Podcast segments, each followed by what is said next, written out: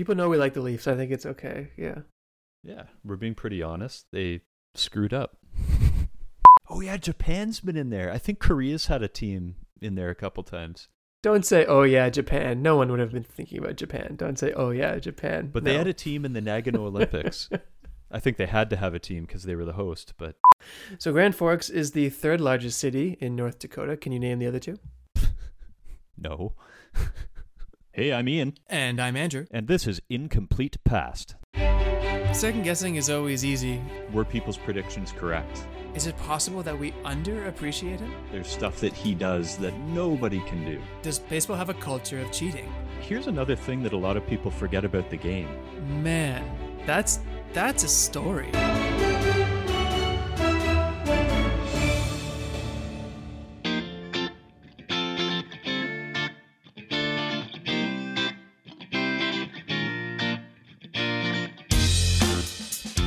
Nine players from that team have won at least one Stanley Cup. Nine. Patrice Bergeron, Jeff Carter's won two, Crosby's won three, Colin Fraser's won three, Ryan Getzlaf, Andrew Ladd with two, Perry, Mike Richards again with two, and Brent Seabrook yeah. with three. And three of them, Bergeron, Crosby, and Perry, are part of the Triple Gold Club, which is not a real club, but yeah. people like to talk about it. No. Olympics, World Championships, and a Stanley Cup. And speaking of Stanley Cups, I, I did a bit of stat digging. And if you look at all the Stanley Cup finals from 2006 to 2020, at least one member of the 05 Canadian junior team was in the Stanley Cup final in every year except for 2018, Unreal. the Washington and Vegas final. January 4th, 2005. The NHL lockout is in its fifth month with no end in sight. Craig Ferguson has just become the new host of The Late Late Show on CBS. Million Dollar Baby is receiving Oscar buzz at cinemas, and Nelly's Over and Over sits atop the billboards. In Grand Forks, North Dakota, a group of Canadian teenagers are putting the finishing touches on six games of total domination. One year ago, at the World Junior Hockey Championships in Helsinki, Finland, Team Canada looked poised to win its first gold medal since 1997 before squandering a 3 1 third period lead and losing 4 3 to the rival Americans. It was an especially bitter pill to swallow as goaltender Marc Andre Fleury shot the puck off teammate Braydon Coburn and into his own net for the winning goal. With 12 returnees from the talented yet youthful 04 squad back for another run at gold, Canada entered the 05 tournament as heavy favorites and then proceeded to bulldoze the competition, leaving many to wonder whether this was the greatest men's junior hockey team of all time. I, I Morgan Rielly must have been on yeah. a team too at some point. Oh yeah, he was on a team. I don't think they did very well, but yes, he was on a team. That, I guess that's the outlier. And Tavares doesn't count, and Auston Matthews, I don't think nope. he did. Did he? What about Joe Thornton? He was really good in like 1980. I think 1997 though he was on the junior team, and Patrick Marleau maybe, although I'd have to check. But they that. were not Leaf draft picks, so that doesn't count. No, they were not. Uh, why do you think? Not that this is a Leaf podcast, but uh, why do you think? Is it as simple as the Leafs suck at drafting? Is that why they don't have players on the on the junior teams? Well, they did for a while. I think they're good at drafting now, but they sucked at drafting for basically our whole lives until very recently. Or didn't have any draft picks to draft anybody because they traded them all the time. So there's another possibility. Yeah, that was that was a problem, like quite a few years. but we're here today to discuss one specific World Junior team. And at the time of recording, today is December the 8th, if I'm not mistaken. So coming up on traditionally yep. what is uh, obviously for the holiday season around the world. But uh, during that holiday season in Canada, we like to celebrate. And we're the only country in the world who really cares about the World Junior Hockey Championships. And it's kind of a Canadian tradition at least among hockey fans, to gear up and watch this tournament.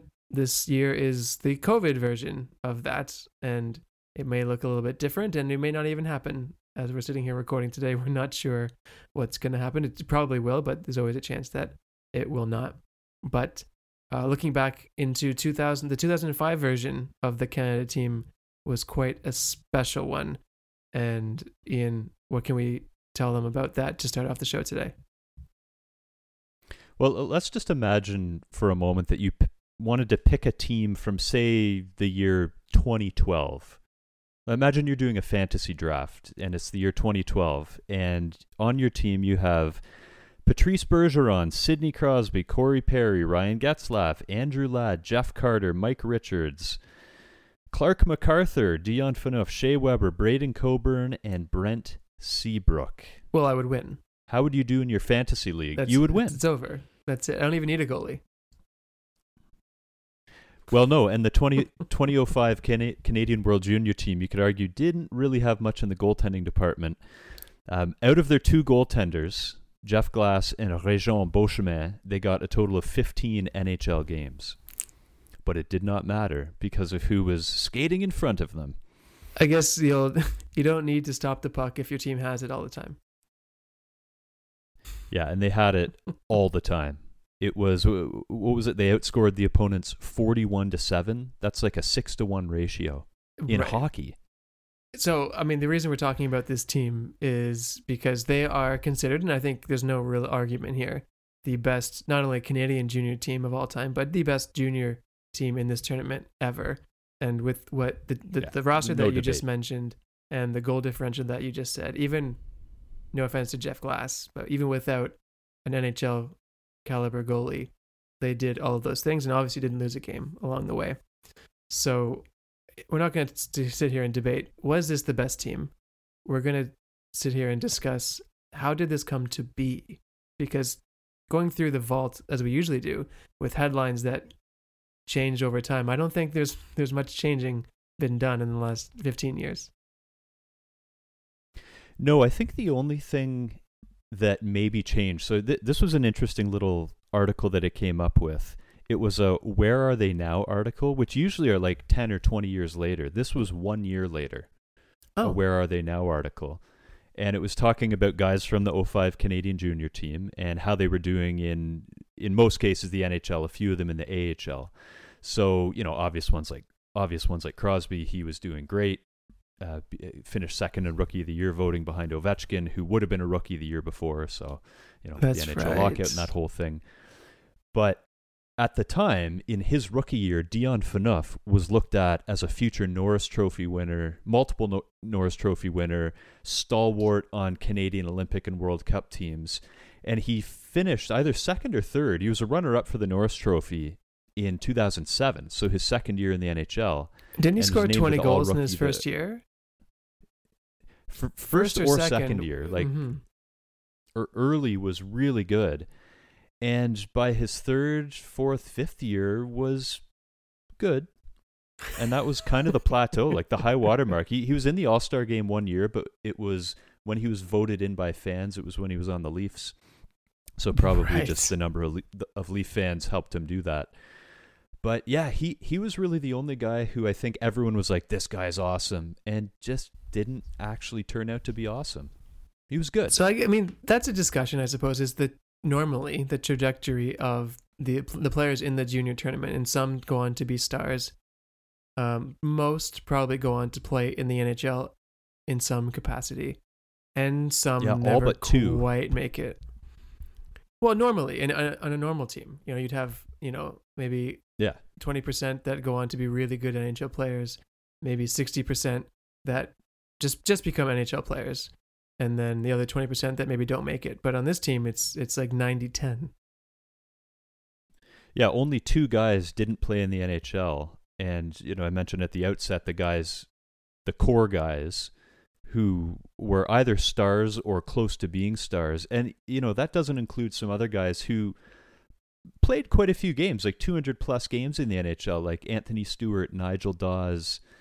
Uh, Danny Syvret didn't play that many games, but he played a few. Shawn Belle didn't play too many. Jeff Glass, I mentioned 15 games. Jeremy Mhm. Colliton played a few. Colin Fraser is a really interesting one. Fourth liner for the 05 Team Canada. Two Stanley That's Cups. right. Right? Chicago and LA. so I mean, let's let's should we just go through the list here and I mean, there's Yeah. the people that you mentioned, uh, like awesome, awesome, and very obviously Hall of Fame players, but people like Brent Seabrook, who you know, three Stanley Cups, I think, with Chicago, Three Now he- I mean, Stanley Cups and an Olympic gold medal. sitting here in 2020. 2010. I mean, I mean, this is perspective. Like the guys like who are still going, Crosby, Jeff Carter, like it's you know Getzlaf, even Corey Perry in the playoffs last year was was fantastic. Mm-hmm. the longevity on these guys is unbelievable 15 years into their career so i mean people look at brent seabrook and say he's done well he kind of should be based on just how long he's been Yeah. playing and how many tough minutes he's put in with the olympics three stanley cup runs winning the other playoffs where they didn't win i mean he hasn't been just chilling and golfing in arizona for 15 years never getting in the playoffs no, no. I mean, he's he was a great player in his prime, and yeah, he has a bad contract now, but it's not his fault. Not at all. Braydon Coburn still going. He's he's definitely a serviceable player, right? So he just won the cup. the, he just won.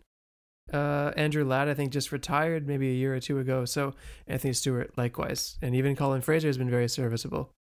So this Yeah. this team on the whole stacked, not just in terms of Totally pros- like at the at the time. Fifteen years later, we can still look at it and say, "My goodness, how did this happen?"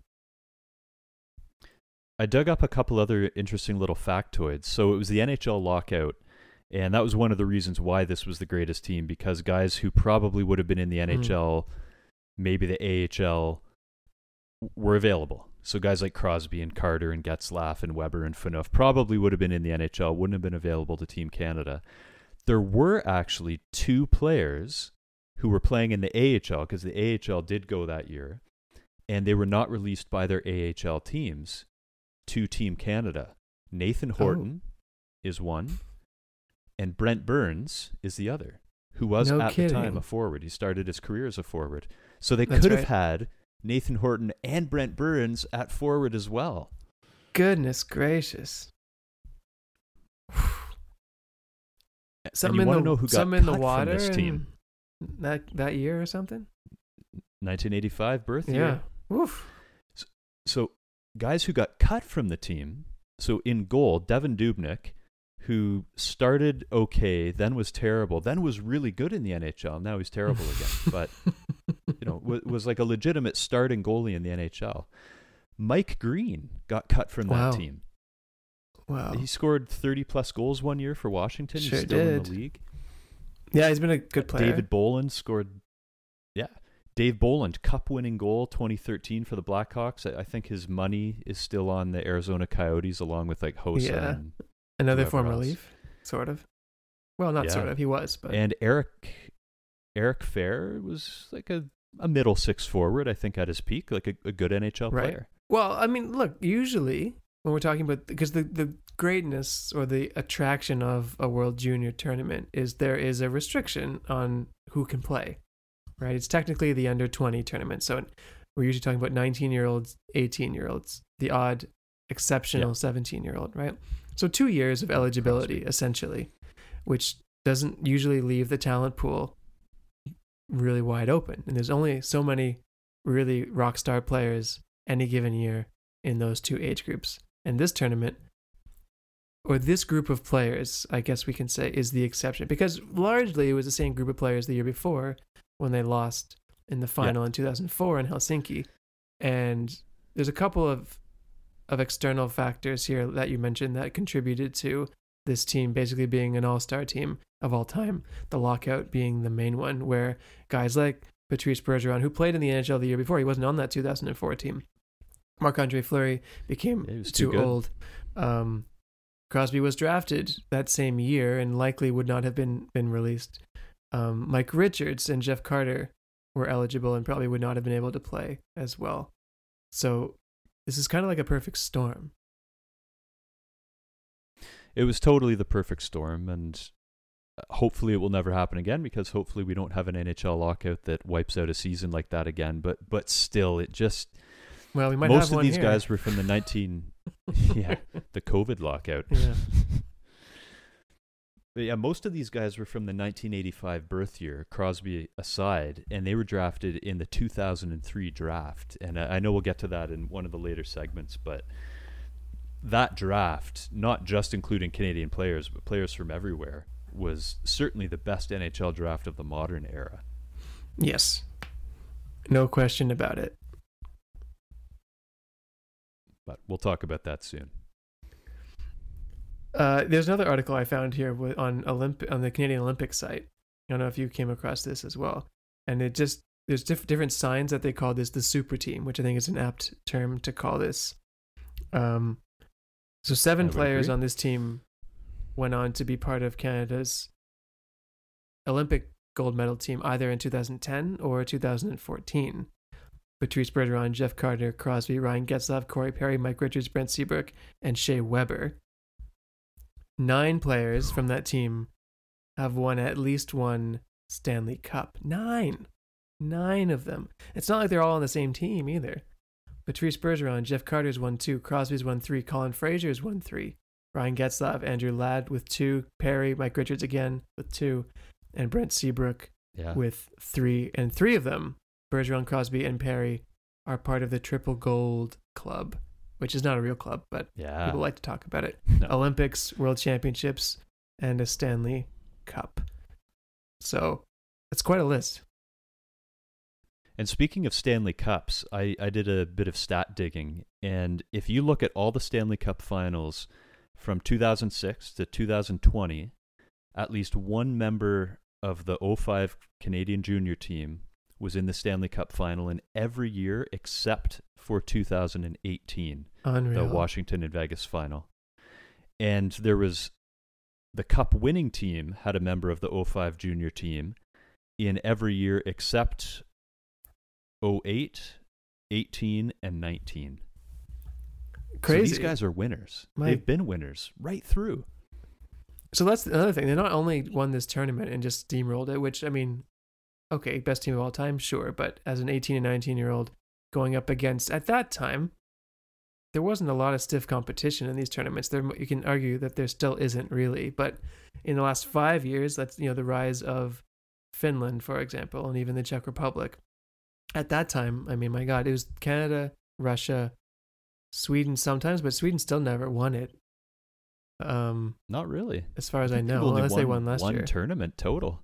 And the U.S., you know, on and off. And the U.S. certainly now is a way stronger program than they did in Oh, yeah. 2005. So They're you know, so you could good. say, yeah, they steamrolled a bunch of nobodies, but then you look at their body of work and the 15 professional years that they've put in, all those cups, all that winning, all those good teams that they're on and part of, and you put the dots together that way.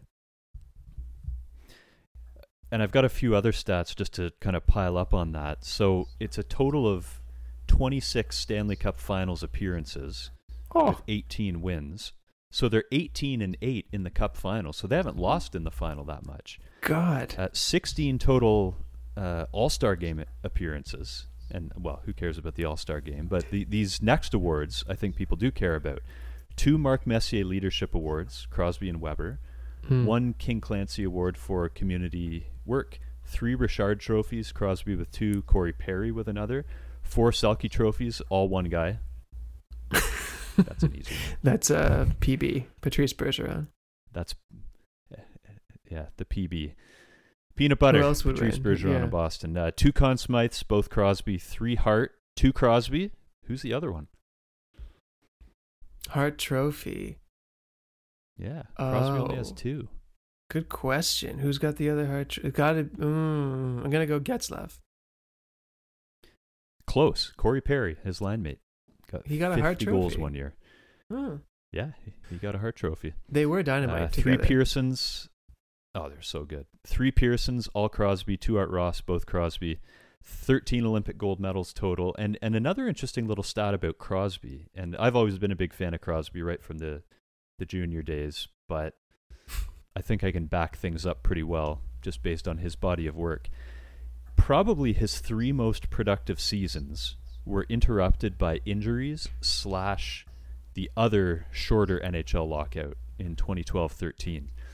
So in the 2010 10-11 season, Crosby was cruising along, and that's when he got those uh, the concussion. Mm-hmm. Missed the last half of the season and missed basically the first two thirds of the next season. His points per game in, in 11 and 12 are off the charts. And then the same in 13, uh, lockout shortened season, 48 games. He got injured in that season when Brooks Orpik, his own teammate, hit him with a slap shot, broke his jaw. Oh, that's right. And he was way ahead in the Art Ross and ended up, I think, finishing second to Marty St. Louis. So, like, quite legitimately could have won three more Harts, three more Art Ross, and three more Pearsons. And, you know, who knows, maybe another Rocket Richard or two. And maybe another cup or two. Nah, but you know what? He didn't win Rookie of the Year, so you know what? It's not. Nope, he did not. Ovi, although he's beaten Ovi just about every other time he's played him. So Ovi and Malkin were on Team Russia, whom Canada Mhm. beat 6 1 in the gold medal game in 2005. And Radulov, Alex Radulov, also a good player. Crosby Crosby's basically beat Ovechkin at every level and, and every tournament when they've played head to head. Yeah, Washington's only won one head to head series against Pittsburgh. It was the year they won the Cup. Mm-hmm. In fact, another interesting thing is all the times that Pittsburgh and Washington in the Crosby Malkin era have met in the playoffs, the team that won that series has gone on to win the Stanley Cup. That's Pittsburgh interesting. three times, Washington one time. So Pittsburgh has been a, the been the dynasty, uh, obviously, since 2005, since in the last 15 years. And Crosby obviously is the driving force behind that. But there's some other wins that we'll get to that maybe would have changed that uh, as we come up to that next segment uh, here in a few minutes. Uh, on that note, Crosby aside, I, I, just as an aside or a tangent to that, I find it criminal that Ovechkin and Crosby officially played their first like they should not have been head to head in the rookie of the year competition. I find that criminal for the NHL, out of their control. Oh well, actually not really. They decided to have a lockout, so totally in their control. But the fact that one of them couldn't or didn't win rookie of the year seems you know, the two best players of our generation most likely, and one of them couldn't win the rookie of the year. I don't know. Does that bother yeah, you? Crosby bothers me. finished second. He, yeah, I, I didn't like the optics of it. I I don't know. I I guess you could go back and forth with this. I, I wonder if they should have doubled up that year on some of the awards. At least Malkin, rookie of the Ovechkin, year. and Crosby being rookies at the same time. I think Malkin was a year later. I think he was a year later because he was held back in Russia or something. But Okay. o- Ovechkin would have been a rookie. But there, he, Malkin was in the oh oh Ovechkin draft, right? He was it. He So was definitely was number two. was second behind Ovechkin, And but I think he was held lockout. back in Russia. Yeah, Oh, I see. Okay, okay. it took him a year But to Still, get over goodness. here. I remember that first season, and Ovechkin deserved the Rookie of the Year. I mean, he, 100%. He, Oh, he yeah. came out like a firecracker. Like, he scored 50 goals in his rookie year or something like that. Something stupid. Yeah, remember he And scored Crosby had a good year, down. but yes, of course. And he was, you know, he is who he is. But we kind of were just meeting him for the first time in North America, and he was, you know, loud and boisterous, and he'd hit people, and he'd celebrate when he scored, and he'd give great interviews. He didn't speak English really at the time. And people fell in love with him. And Crosby is Crosby is who he is, and he's just this quiet guy who He's and he compl- Crosby complained a lot in his rookie year or early in his career. I Yeah, know that he with was a- refs. he was so yappy. He was a whiner, and that's you know people didn't like that. He was. I remember that. And so the rookie of the year, uh, I don't remember it being that close. I think Ovechkin basically crushed him in in not even in voting, but just in performance in that first year. And obviously that is kind of flipped, and you can we can debate, I guess, to no avail who's you know is Ovechkin that far behind Crosby. I mean, they're completely different players, but Crosby's a winner, so Totally. that goes for him. All right. He's Anything else from the vault the here, modern generation. I think that wraps up the vault. Basically, that team was good, real good. Do we give any credit to the coach? Brent Sutter? Well, he won the Yeah. next year too with kind of a blue collar team, good defense, but not great forwards. We're definitely the underdog, and they crushed Russia in the final the next year too. So he must have been a good coach, at least with juniors. He was a really good junior coach. Red Deer, right? Red Deer, Phaneuf's team. Yeah. So, although I don't know, I feel like I could have coached the team and this team and, and driven them to where they need to get get to. That That bus one, was yes. self driving. Yeah, it was an automatic car, like the cars that are going to exist soon in the real world. Yeah, oh yeah, it's it's coming. It's coming. And anything that's consistent is in this case the Leafs not having a player on the team. So there you go. This is no Leafs podcast. Life but, is as it uh, should be. the-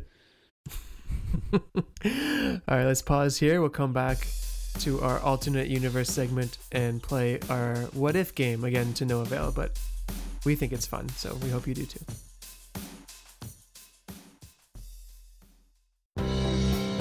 For Incomplete Past is brought to you in part by Learn Your English. Learn Your English is an English language startup that promotes learning for both students and teachers outside of the classroom. Learn what you want when you want to. Whether you're a language learner, language teacher, or language school, Learn Your English can help. Join their growing community today. Connect online at learnyourenglish.com.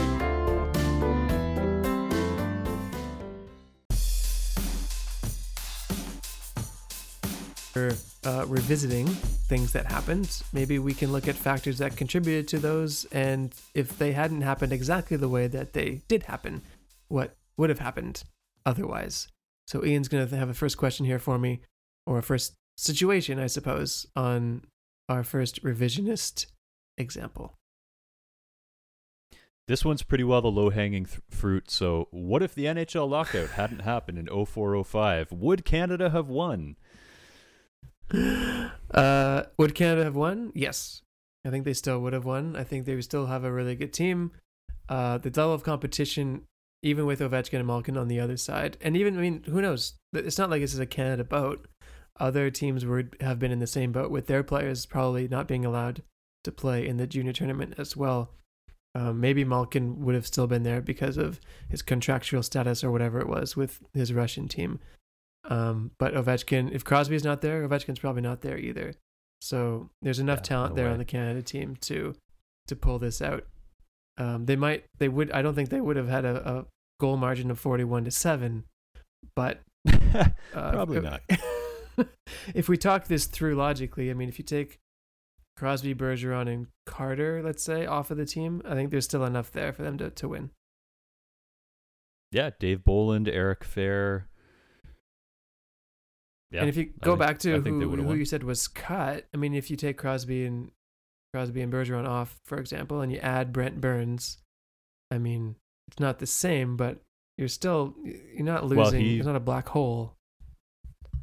But he he wasn't released even by his AHL team, so he probably wouldn't have been in there. But like Eric Fehr, Dave Bolland, they probably would have been available. Mike Right. Green on defense. So, So yes, yeah, I they were think so good. I think they still would have won. Uh, okay, my first one. So it's not exactly about the tournament, but uh, in the 2003 draft, uh, Oh, obviously the Pittsburgh Penguins took Marc Andre Fleury first overall. However, they didn't have the first overall pick. They traded for that pick. So my question is how would the trajectories of the Florida Panthers, who traded that first overall pick to Pittsburgh and some other stuff, um, be different today if Fleury was on Florida or spent his first significant time in the league on Florida, and Nathan Horton would have been on Pittsburgh. See, this is such an interesting question, mainly because of Fleury. Like to me, he has had the most weird career. Like he has at times been absolutely unbeatable. And then at times has literally looked like he couldn't stop a beach ball. Like you remember that series against Philly in 2012 where it was him and Bryzgalov on the other side? Mm-hmm.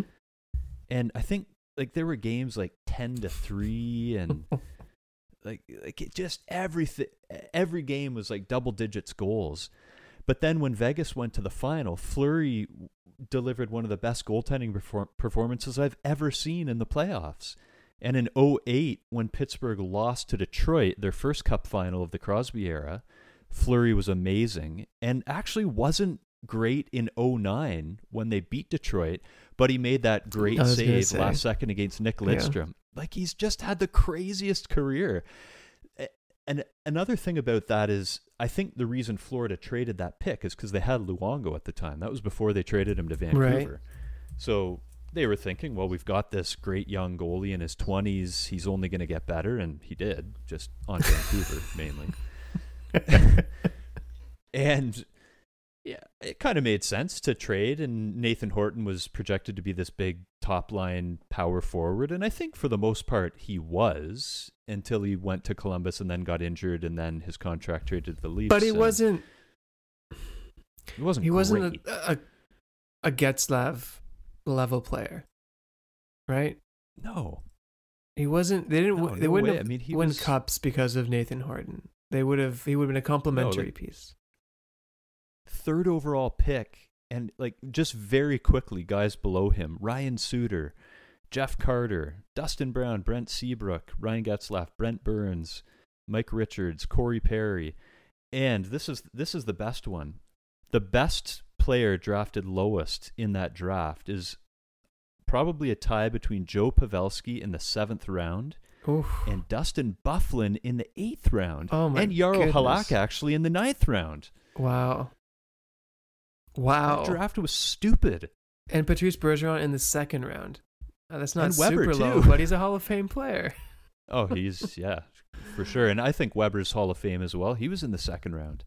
For sure. So the question Oh, really yeah. is would Pittsburgh have been the dynasty that they are if they hadn't drafted Fleury or hadn't traded for Fleury?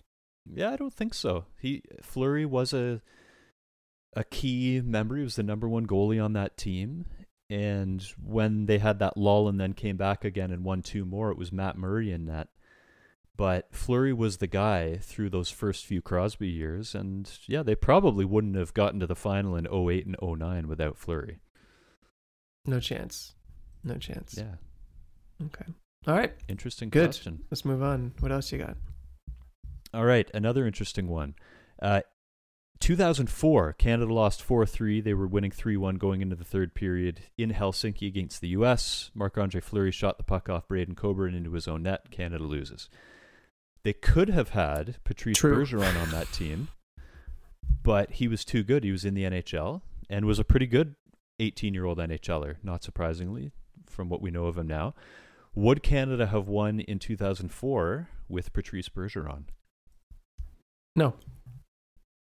Marc Andre Fleury still shoots it off of Braydon Coburn and into the net. Interesting. Unless we're Canada- playing the game of uh, what's that called when you change one thing and everything else changes. Yeah, the butterfly effect.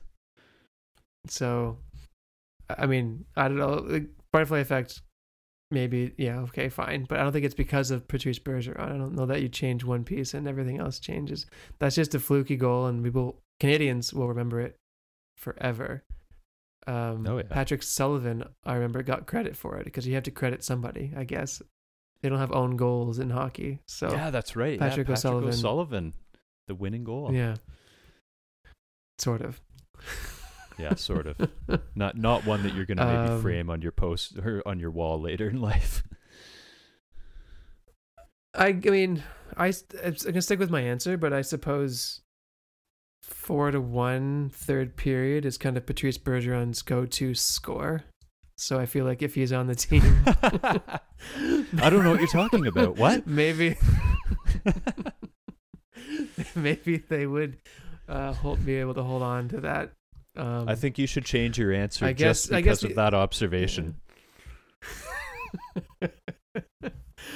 uh, I guess the argument would be they wouldn't get to a point where Fleury's flicking it off his own guy into the net to to lose the game if it's if Patrice Bergeron's on the team.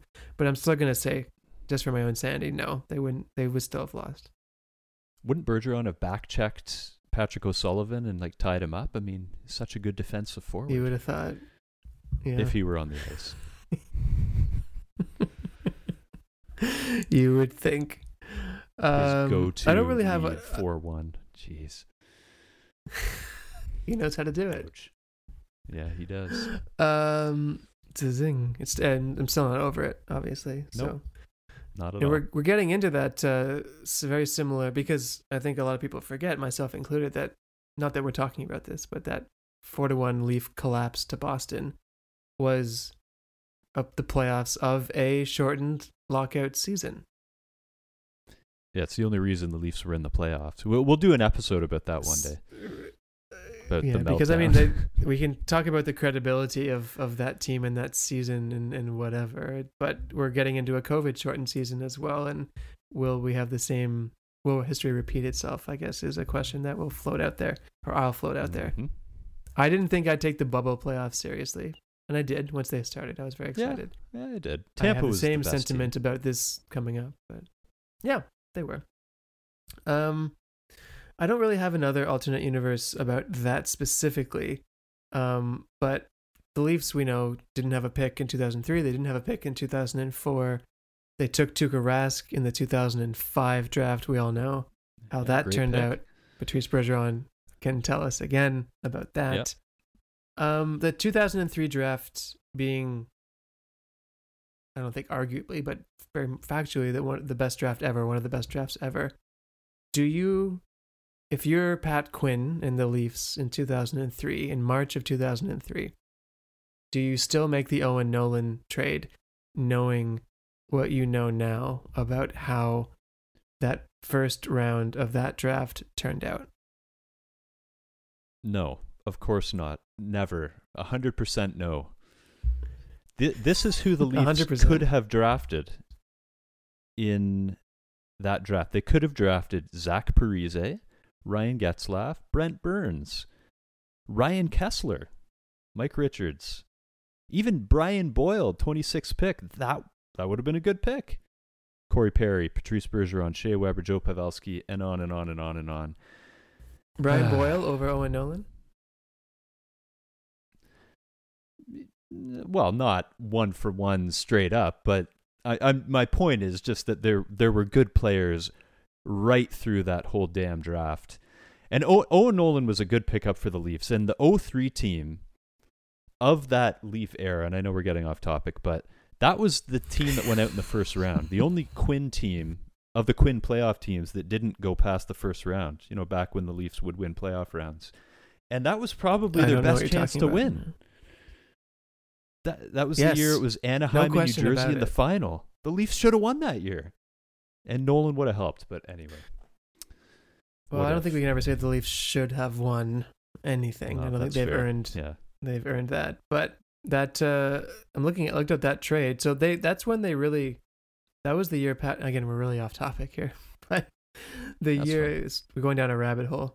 Um Yep. but Pat Quinn said we're we're going for it. We're going for it this year. So Owen Nolan to Toronto for a first round pick in 2003, which San Jose drafted Mark Stuart, solid player.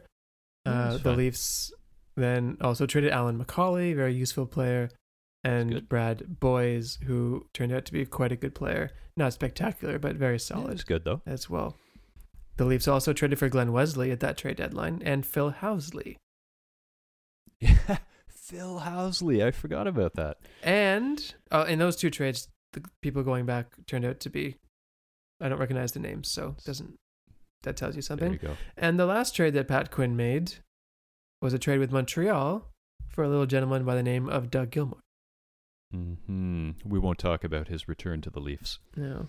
So that Didn't happen.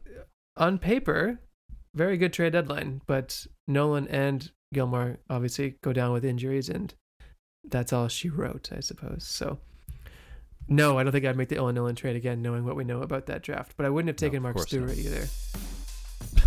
No, terrible pick. given what we know. All right, let's take a quick pause, get some water, and we'll come back for the quiz. If you want to enhance your property's ecological value but don't know where to start, give the Shrew team a call. With decades of combined experience in commercial and private environmental consulting, our team has the expertise you need to make the right choices about your land. Visit shrewsolutions.com to see how we can help you today. All right, segment three. And Ian, you know what that means. It is time for the quiz. The quiz. So if you're new to the show, we have two questions prepared. That's a lie. We have four questions prepared, just in case two of the questions have been asked as or yeah, as backup in the reservoir. And we will ask each other questions and see how we can do with trivia loosely related to the topic of the show. Um, one of mine I can say for sure is definitely related, and the other one's a little bit more loose, but we'll get there. All right. My first one's like, yeah, it's very related. Very simply, who is the captain of the 05 team? Mike Richards. Yeah. Yeah. All right. Nice. Nice one. All right. My first question, also very directly related, um, sort of. so, uh, we know that this super team was not just a super team together, but super players that uh, transcended that team and put together Hall of Fame careers. And if not Hall of Fame careers, very close, most of them.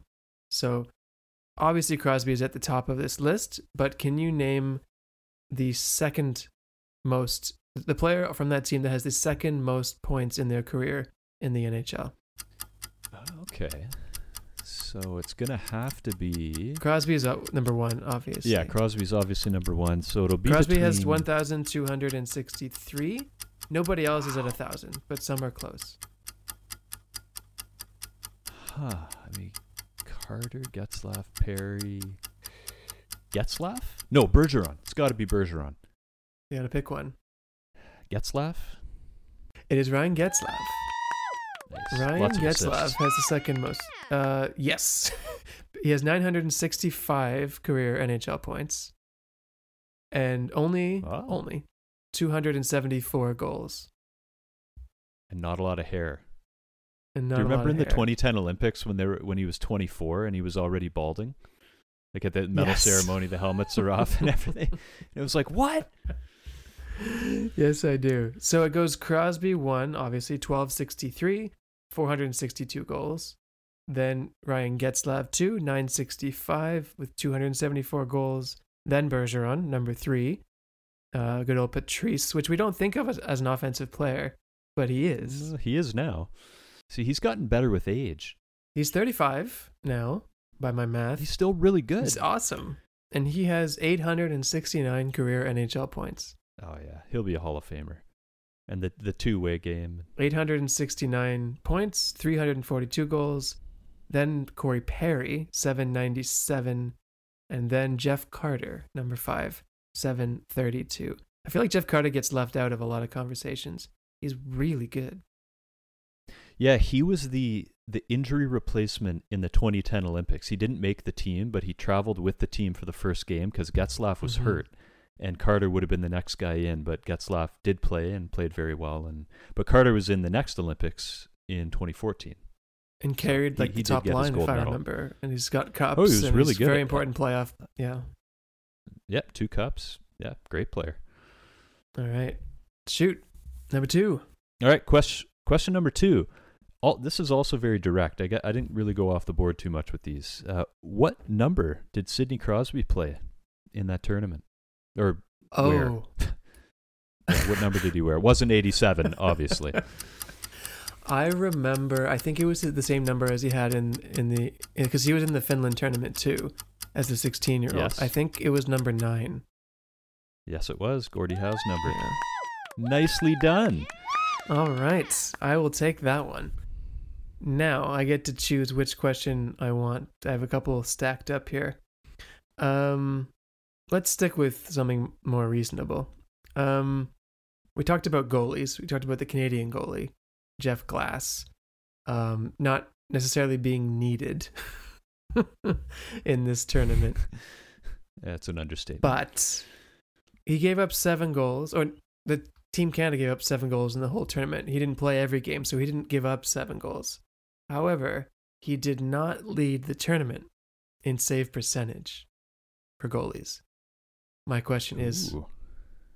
which goalie led the tournament in save percentage or name the team?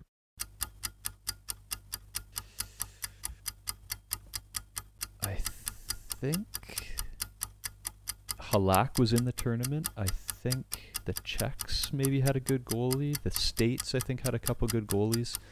Was it Al Montoya with the States? It was not, though. I do believe he was their goalie, but no, not him.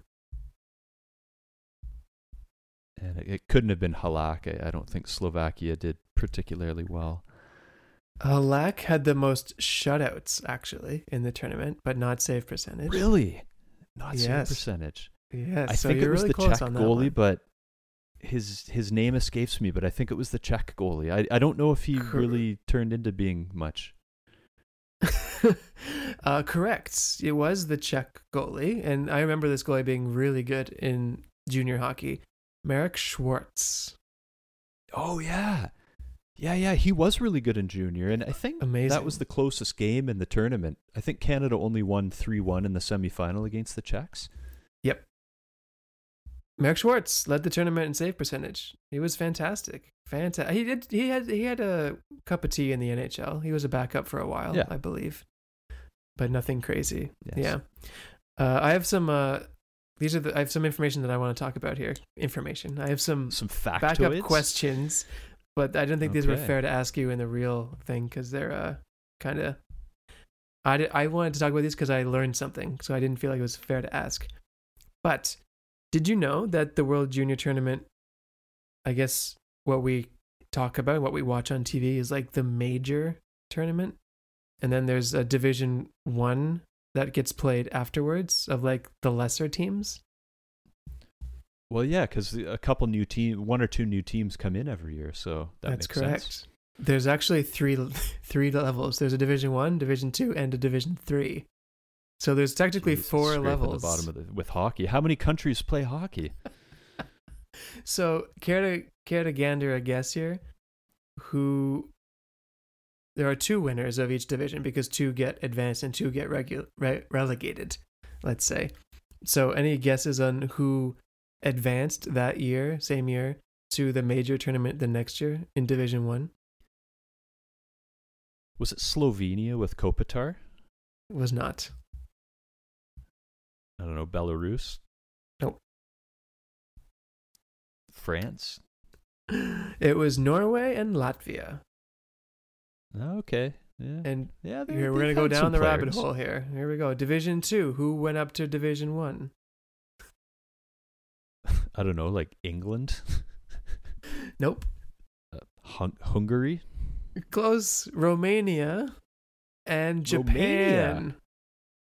Oh yeah, Japan's been in there. I think Korea's had a team. Don't say, "Oh yeah, Japan." times. No one would have been thinking about Japan. Don't say, "Oh yeah, Japan." No. But they had a team in the Nagano Olympics. I think they had to have a team because they were the host. But right. And then Division Wow. three, we're really getting down here. Two teams uh, were advanced to Division two the following year. how is there a div- how, how many countries have naturally occurring ice? I don't know, like Australia or something.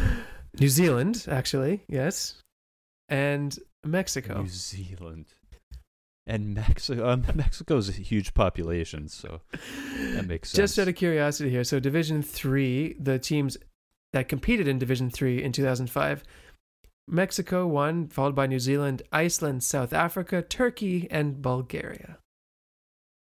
Iceland with their tiny population. I mean, the climate fits, but Mm-hmm. it's like nobody there. Nobody there. So I thought that was an interesting fact. I didn't know there were those that many divisions. I thought there was just one subdivision, but there you go.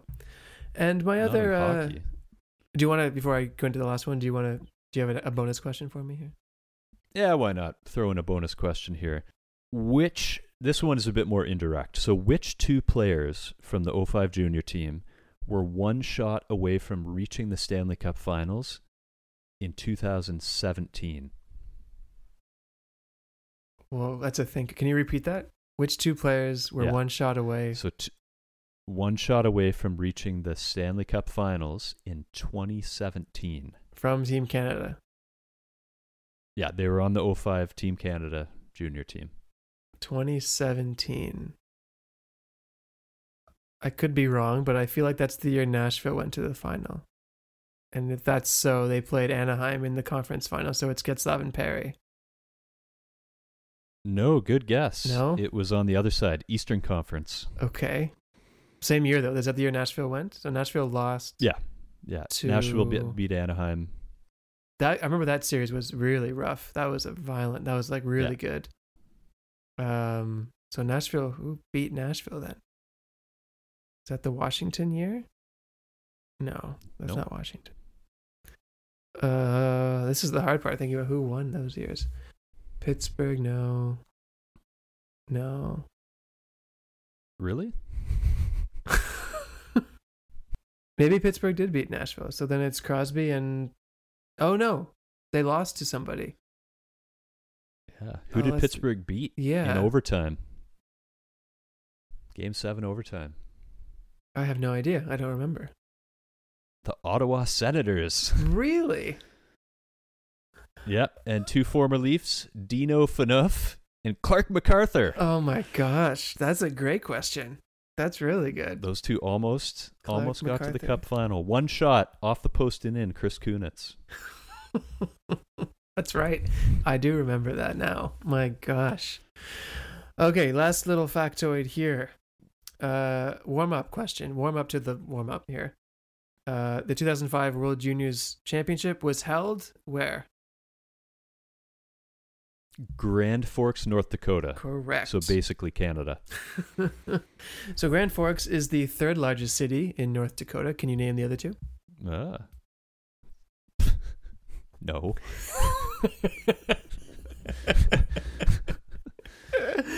uh, I've been close to there in Saskatchewan, but I no, looked it I have up. no idea. uh, Fargo is the biggest one, oh yeah. and a little place that I've never heard of called Bismarck. Of course. So if you're from Bismarck, Bismarck, North yeah, Dakota. I'm sorry. Yeah. Yeah. Um, and then the third little bonus here, there are actually, believe it or not, th- some quite famous athletes that came from Grand Forks, North Dakota. okay. Now, I'm going to give you some clues here because I'm not going to ask you to just name them because that's impossible. But uh, the first two on the list are from baseball. And one of them is a former Blue Jays manager. Buck Martinez? Not Buck Martinez. Somebody who's not liked anymore. Somebody who lied about military service. Oh, Car- oh no, not Carlos Tosca. Um, Johnson. Yes. What was his name? Johnson. I forget his first name, but yeah, the guy who had a good team. Like it was, he was good with the team that year, and then he lied about Tim some Johnson. outrageous. Tim Johnson. Yeah, he got in a spat with Mel Queen. Yeah. Oh my god, and gosh. lied about his military service to like threaten him or something, and then got fired. That's so- right. And the other Tim gentleman is the person who uh, Mark McGwire broke his home run record. Oh, Roger Maris is from Roger there. Maris is from Grand Forks. Was from Grand Forks, North Dakota. and if you listen to episode one of Incomplete Oh, Past, you. we talk more about Roger Maris, Mark McGwire, and friends. the Royd race Yes, we do. of 1998. And the only other one that's notable on the list that I that stuck out to me is Lute Olson, who was the coach of the Arizona Wildcats basketball team, Division One, for many, many, many, many years, and is a Hall Was of Fame Lute coach. a nickname? I I can't confirm or deny that. I don't believe so. I believe that's his name. I can't imagine having a baby and saying, you know what, I think we're going to name this little guy Lute. Well, maybe it's a Grand Forks thing. So if you're from Grand Forks out there, let us know if Lute is a common name, or maybe it's just his parents were had some sentimental value. I don't Rich know. or something. So there you go. Tim Johnson, Roger Maris, Lute Olson from Little Grand Forks, North Dakota. Beauties, all three of them. All right. Uh, I guess that's it for us today, Ian. Uh, 2005 Team Canada World Juniors. It's a nice little episode as we approach that 2021 version of that tournament here just in a few weeks. Um, I don't think there's much to say about the team, as we've said, because the team is what it is. What do you think the legacy will be of of that draft, of that time, of these players as they start to retire and continue to retire, and maybe 10 years from now, these are not just great players, they're, they're something different, right? We'll be talking about that team indefinitely into the future of, of hockey. We'll be looking back. I don't know if we're ever going to see, I mean, never say never. I don't know if we'll ever see a Canadian junior team, any junior team with that much talent that then translated to success in the NHL and the, the world stage. Second to none. And I think we forgot to say that was the team because they lost the year before. That team started the I want to say five in a row. Yeah, the second five in a row. So I don't know if that means anything or if it means something, but hats off to them and hats off to all those guys. And hats off to you for listening and bearing with us through all of these minutes here. Uh, so thanks, Ian. Uh, we'll do it again sometime. On Incomplete Past.